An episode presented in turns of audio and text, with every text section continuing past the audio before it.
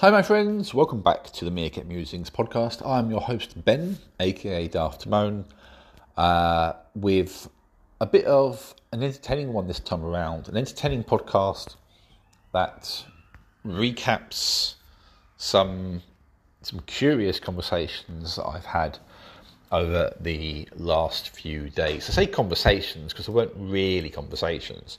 Um, they were more like, I guess well, it was me finding stuff on Twitter that was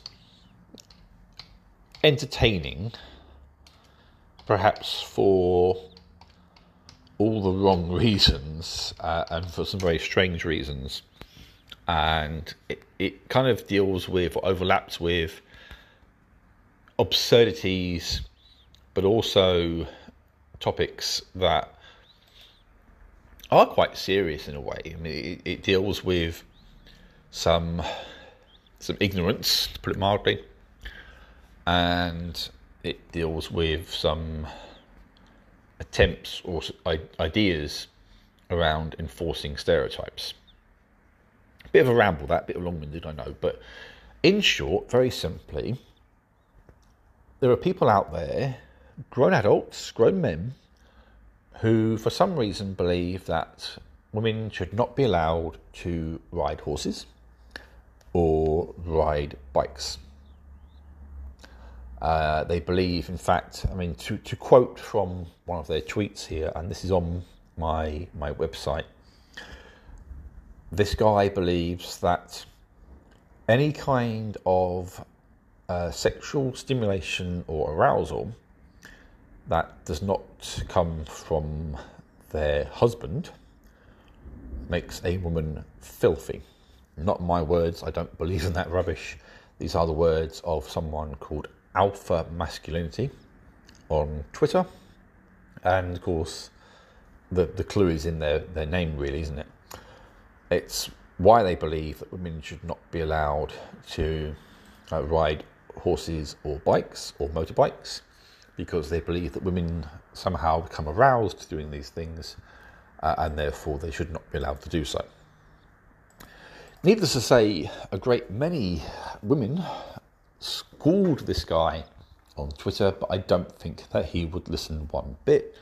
No doubt he is very entrenched in his views, in his beliefs, and who knows why, but clearly he has some very strange ideas around arousal and and stimulation, to put it mildly.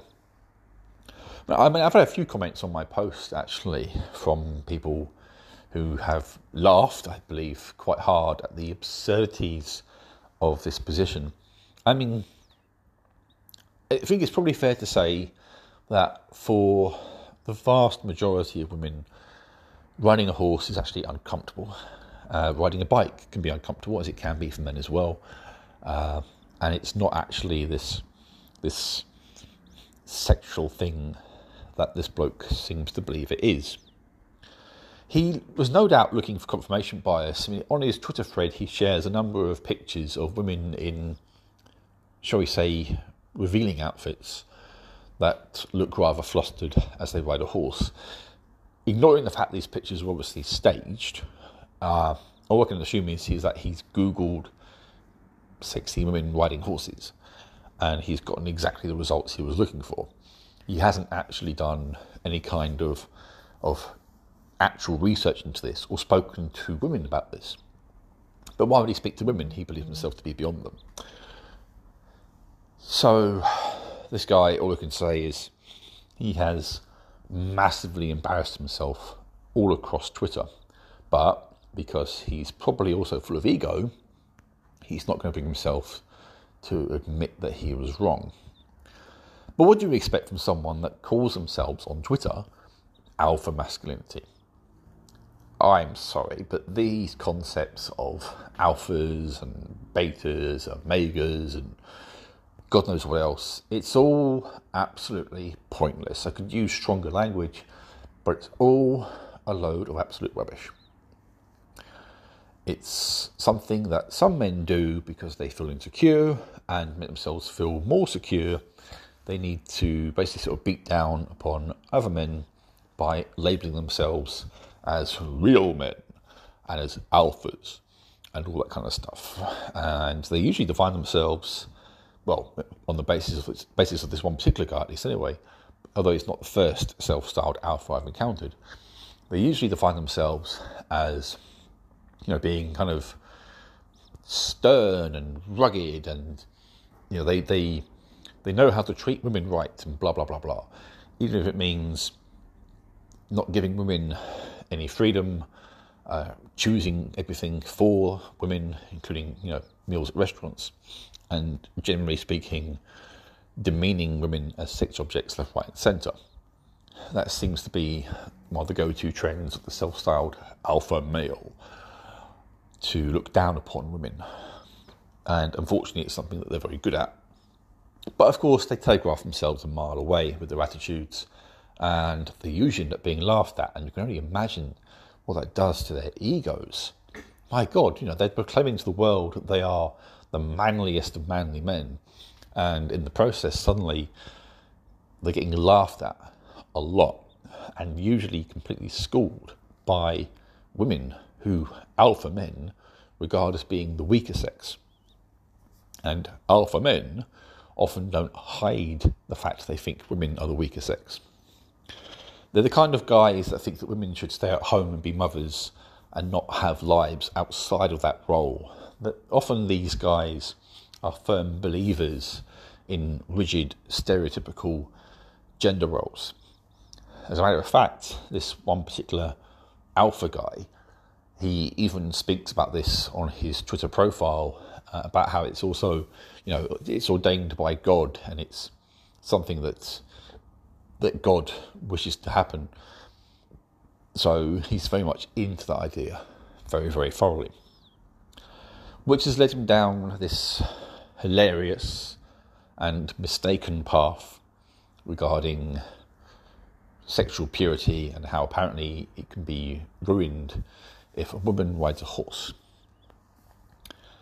There you have it. You have this this really strange really, really, really baffling set of circumstances there. And I don't really know if I can thoroughly compute where this guy's coming from. What else is going on? Well, in other news, in other unsurprising news, we have learned once again that the Tories believe there is one rule for them and another rule for everybody else. Or, perhaps be more accurate, they believe in rules for other people but not for themselves. That's probably the best way of putting it. Pictures have emerged of Boris Johnson at one of these illegal lockdown parties, of these illegal gatherings, and interestingly enough, we've also learned that other people at this gathering were fined for being there but for some reason, Boris Johnson wasn't. So, although he was there in direct breach of his own rules, he wasn't fined, although other people were. How does that work? It seems like the Metropolitan Police have taken the view of behaving very gently with this government, whereas other people during lockdown were receiving pretty big fines let's be clear here. For some reason, the police have only been issuing 50 quid penalty notices, whereas other people, as I say, were receiving much bigger fines. And now it emerges that even when they have pretty clear and obvious proof that the Prime Minister has been at more than one gathering, he's only getting one fine. In fact, people are getting fined, as I say, for being at events he's at, but he's not getting fined. Could someone kindly explain to me the logic of that? Because I'm not seeing it. It doesn't make a lot of sense to me. And it does indeed seem like the police have got this attitude of will treat the government, or at least certain people in the government, with kids' gloves, be very gentle with them, even though they're breaking the law, breaking the rules. But woe betide the ordinary Joe that does it because they're going to get hammered by the full force of the law. very strange, very peculiar attitude there. We've also learned that Boris Johnson had a private meeting with Ms. Sue Gray, the civil servant in charge of the investigation, uh, the, the government investigation, if you like, into the Partygate scandal. It's interesting that he had this meeting and it's said to be a means of, well, Boris Johnson is claiming it's a means of clarifying a few things, but it's been suggested as well that it's actually him trying to to nix the report, or even going as far as to actually ask Ms. Gray not to publish it. Which is interesting, isn't it? All of a sudden, having been all for this inquiry and open to it being put out there, he's now suddenly not wanting that. I, I continue to be boggled by how people can look at someone like Boris Johnson with his history, uh, with his with his arrogance, that horrible, ugly smirk he has, and think there's a guy who's prime minister material. He's not. He is a charlatan. He is a nasty piece of work who disguises himself in this this bumbling persona. But make no mistake, it's an act that hides someone who is absolutely despicable. Someone who's played everyone else for fools, someone who believes the rules generally do not apply to him, someone who has done everything he can to throw other people under the bus for his mistakes, and someone who will try to weasel out of every situation that he has made. And it's just, as I say, it baffles me. Why are we voting for this lunatic, for this, for this tyrant, in effect? There are so many other better candidates out there. Uh, there are even, there are even, believe it or not, there are probably better Tory MPs out there. I mean, I am not in love with the Tory party by a long way a lot of them are complicit in what Boris Johnson does. A lot of them are letting him get away with it. But I do believe there are probably one or two genuinely good Tories out there who'd be better prime ministers. And I believe there are a host of people from other political parties who'd be better prime ministers. That's not to say that the other parties out there are great options. Uh, I think you know, Labour could be doing a lot more to present themselves as a genuine alternative to the Tories. They they don't, in my view, seem to want to do enough to differentiate themselves from Tory policies. If I was at Labour right now, I'd be clamouring for a nationalisation of things like the railways, because we've seen our fares in this country rise and rise and rise under private ownership. I'd be thinking to myself, how, how about nationalising the energy sector? When you look at the situation in France, for example, right now, you will see that they have had a small increase in prices, but they've also managed to keep it down for the most part. Whereas here, with companies like Shell and BP recording billions of pounds of profit in the first three months of the year alone, we are seeing huge increases in our bills. How can it be that these companies are recording, in the case of Shell, record first quarter profits, and then our bills go up. Surely those profits should be being passed on to us. But here's a newsflash for the people that think trickle down economics works. It doesn't. It never has. This notion that somehow, as companies make more money, we're going to filter it back through to other people, never, never been the case. Never. The companies answer to their shareholders, and they often have ties with they often have ties with with people in government, and they often collude with one another. And this, I say, these profits they don't filter down to ordinary people like you and me. They never have. They never will. These companies are filled with self-serving parasites who have links to the self-serving parasites in our government. And that's how it works. That's how it's always worked and unless these services are nationalised, nothing will change. And we'll continue to see companies and businesses report, report record profits And none of us will benefit from that. Instead, as we are seeing, we will see our prices go up. Train fares are going up, energy bills are going up, the average cost of food and drink is going up. And it's going up faster in this country than in most other countries, which just goes to show that there is a tremendous problem with profiteering going on. We've seen a number of new billionaires emerge in this country over the course of the last couple of years, despite the pandemic, because people have been profiteering and the government's done nothing about it. Indeed, some of them are in government. Our Chancellor, Rishi Sunak, is a multi millionaire who talks about how he can't find the means to help people out with the cost of living. He blamed it on a computer glitch. It's not anything to do with that. It's because he and his Tory chums don't have any interest in helping out you or me. They don't care. They never have. And barring a dramatic sea change, they never will. But Labour are not doing enough to ram home that message. They need to be making these suggestions. They need to be thinking more about public ownership of these these vital sectors to our lives, like energy, like transport. Because these are things that we rely on in the public sphere all the time. If they operate on a for profit basis, it means they're not actually working for the benefit of people. And surprise, surprise, right now, these things are not working for the benefit for people. So, yeah, we need some big, big changes in this country. And Labour are not offering those changes. Which creates a problem, of course, because it means that people aren't inclined to vote for Labour, not necessarily going to vote for Tories either. What it means is we have voter apathy, and that keeps the Tories in power for longer.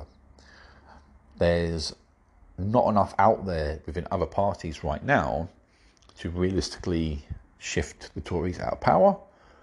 The only party out there that conceivably can beat the Tories at the next general election is Labour. But they need to be very clearly defined as offering alternative solutions to what Tories are doing, and those solutions need to be built around what's in the public interest. We had opportunities before, of course. We had the opportunity to perhaps see a, a somewhat different version of Labour under Jeremy Corbyn. But the media whipped themselves into an hysteria over him, and uh, unfortunately, he wasn't able to make the impact he wanted, and we ended up with Boris Johnson instead. And look how that's turned out for the country. Well done, British media. You've reaped what you've sown. In some cases, some people seem to love it and this is because they are probably making money out of it or gaining influence out of it.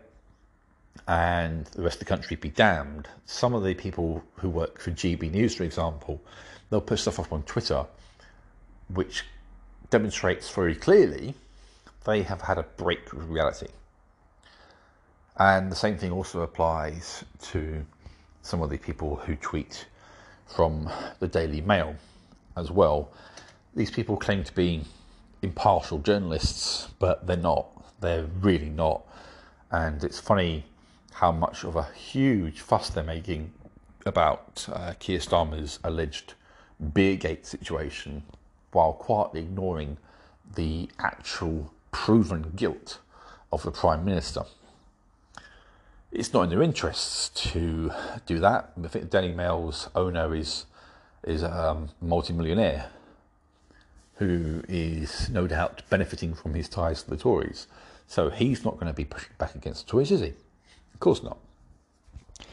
The Daily Mail is effectively the government's propaganda wing. We might as well be in North Korea for the way that the Tories want to try and run the press. And it's just a shocking, sad state of affairs. I've actually written to my local MP, who is a Tory. I mean, I didn't vote for him, but I can't oust him now, of course. But I've written to him to voice my concerns over the cost of living, over the notion of a windfall tax, But it's not just about windfall taxes, it's also about wealth taxes, ongoing wealth taxes, which could still allow people to be very, very rich. It's not about taking all of their wealth. They can still be very, very rich, live very, very comfortable lives. But guess what? Here's a newsflash for you. With wealth taxes and windfall taxes and things like that, other people can have more comfortable lives too. It's not even necessarily about comfortable lives, it's about being able to survive without being on the breadline every single month. And the means exist to do that. But the Tories do not have the will to do that. Half of them are too busy making money out of all these problems. And Labour don't seem to have the spine to really press for these things and make a loud enough case. We should be seeing more of this kind of thing in mainstream media. More talk about how the wealth tax can raise far more money than raising national insurance, for example. We should be seeing a clamour for things like the nationalisation of energy because it would save huge sums of money going forward for the average person. But we're not seeing enough of that. And that's a problem. And that's where the big problem is the, the media controls a lot of the narrative and the Tories control the media. I mean, that's, as I say, a real problem. Oh, I don't know, people. I don't know. Politics makes me angry, and anger doesn't really do very much for anyone, does it? So, what can we move on to? What can we move on to? The weather? Well, the weather has been pretty damp and dreary these last couple of days. Although, in fairness, May has seen a lot of quite pleasant weather. We've had quite a few days of clear blue sunny skies and some decent temperatures. It actually, every day crept up to about 25 degrees. The evenings are still a bit on the cooler side, but 25 degrees in the middle of the day, that's quite nice. That's quite decent. It's unusual, but it's good. And hopefully, the last few days of rain notwithstanding, hopefully we'll continue to see an upward trend in the weather because last summer was diabolical. It was very, very poor from my point of view. So, having a good, long, hot summer this year would be wonderful. And it's something to hope for. Whether it pans out that way, I don't know. But as I say, it's something to hope for. And we shall see if it pans out. Is anything else going on? Anything else of note for this latest round of the Meerkat Musings podcast. One other little thing, nothing major, nothing serious by any means, but I've recently watched the the new Chip 'n Dale Rescue Rangers movie on Disney Plus.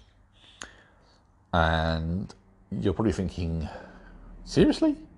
What can I say? I'm a big kid at heart. Uh, I like things like that, and I don't care who judges me for it. I've got to say, this was the spiritual successor, I dare say, to Who Framed Roger Rabbit. If you remember that film, it blended live action with animation, and what we've had out of this new Chip 'n Dale film is a film which blends live action with multiple forms of animation and does so seamlessly, as well as setting up a number of animation tropes as well. As an example, we have Chip, who is in this film as a as a hand drawn animated character, and we have Dale, who has the CGI upgrade, and the two of them, you know, scamper around together and, and have conversations and arguments and adventures and it's seamless. It's blended perfectly. We have a number of guest appearances from a number of different franchises, and there's a lot of entertainment, and there's obviously a lot of love and respect for the material there.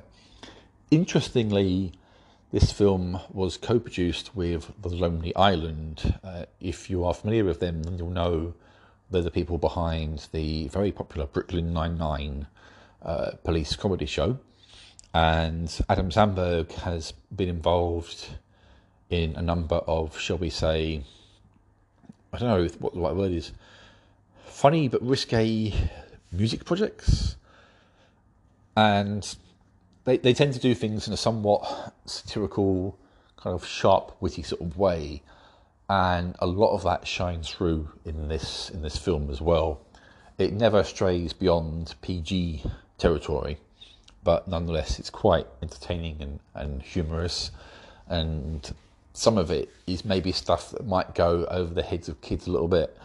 There's some subtlety there, which which not every kid is going to get, not every adult is going to get. To be fair, but it makes the whole thing very very entertaining, very very funny, and there is already talk of a possible sequel, which I'd be down for. Absolutely, I think it was great. I, look forward to seeing where they go with it. I'm kind of wondering if they'd be bold enough to try and do like a Rescue Rangers series through this somehow, like a a revival which kind of keeps the behind the scenes sort of elements to it. Of course, it's unlikely to go that far. Uh, I don't know how you pull off a series where you've got multiple. Mind you, I say you couldn't do it, but the Amazing World of Gumball does it, albeit it's not maybe quite as intense as it would be with Disney, but it could be done uh, I guess, or maybe they'll go go down the route of movies instead. Anyway, that's all for now.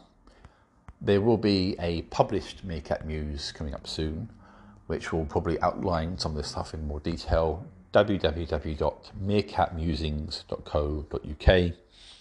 Please check it out if you get a chance. Uh, in the meantime, stay safe be well, and we will chat again real soon.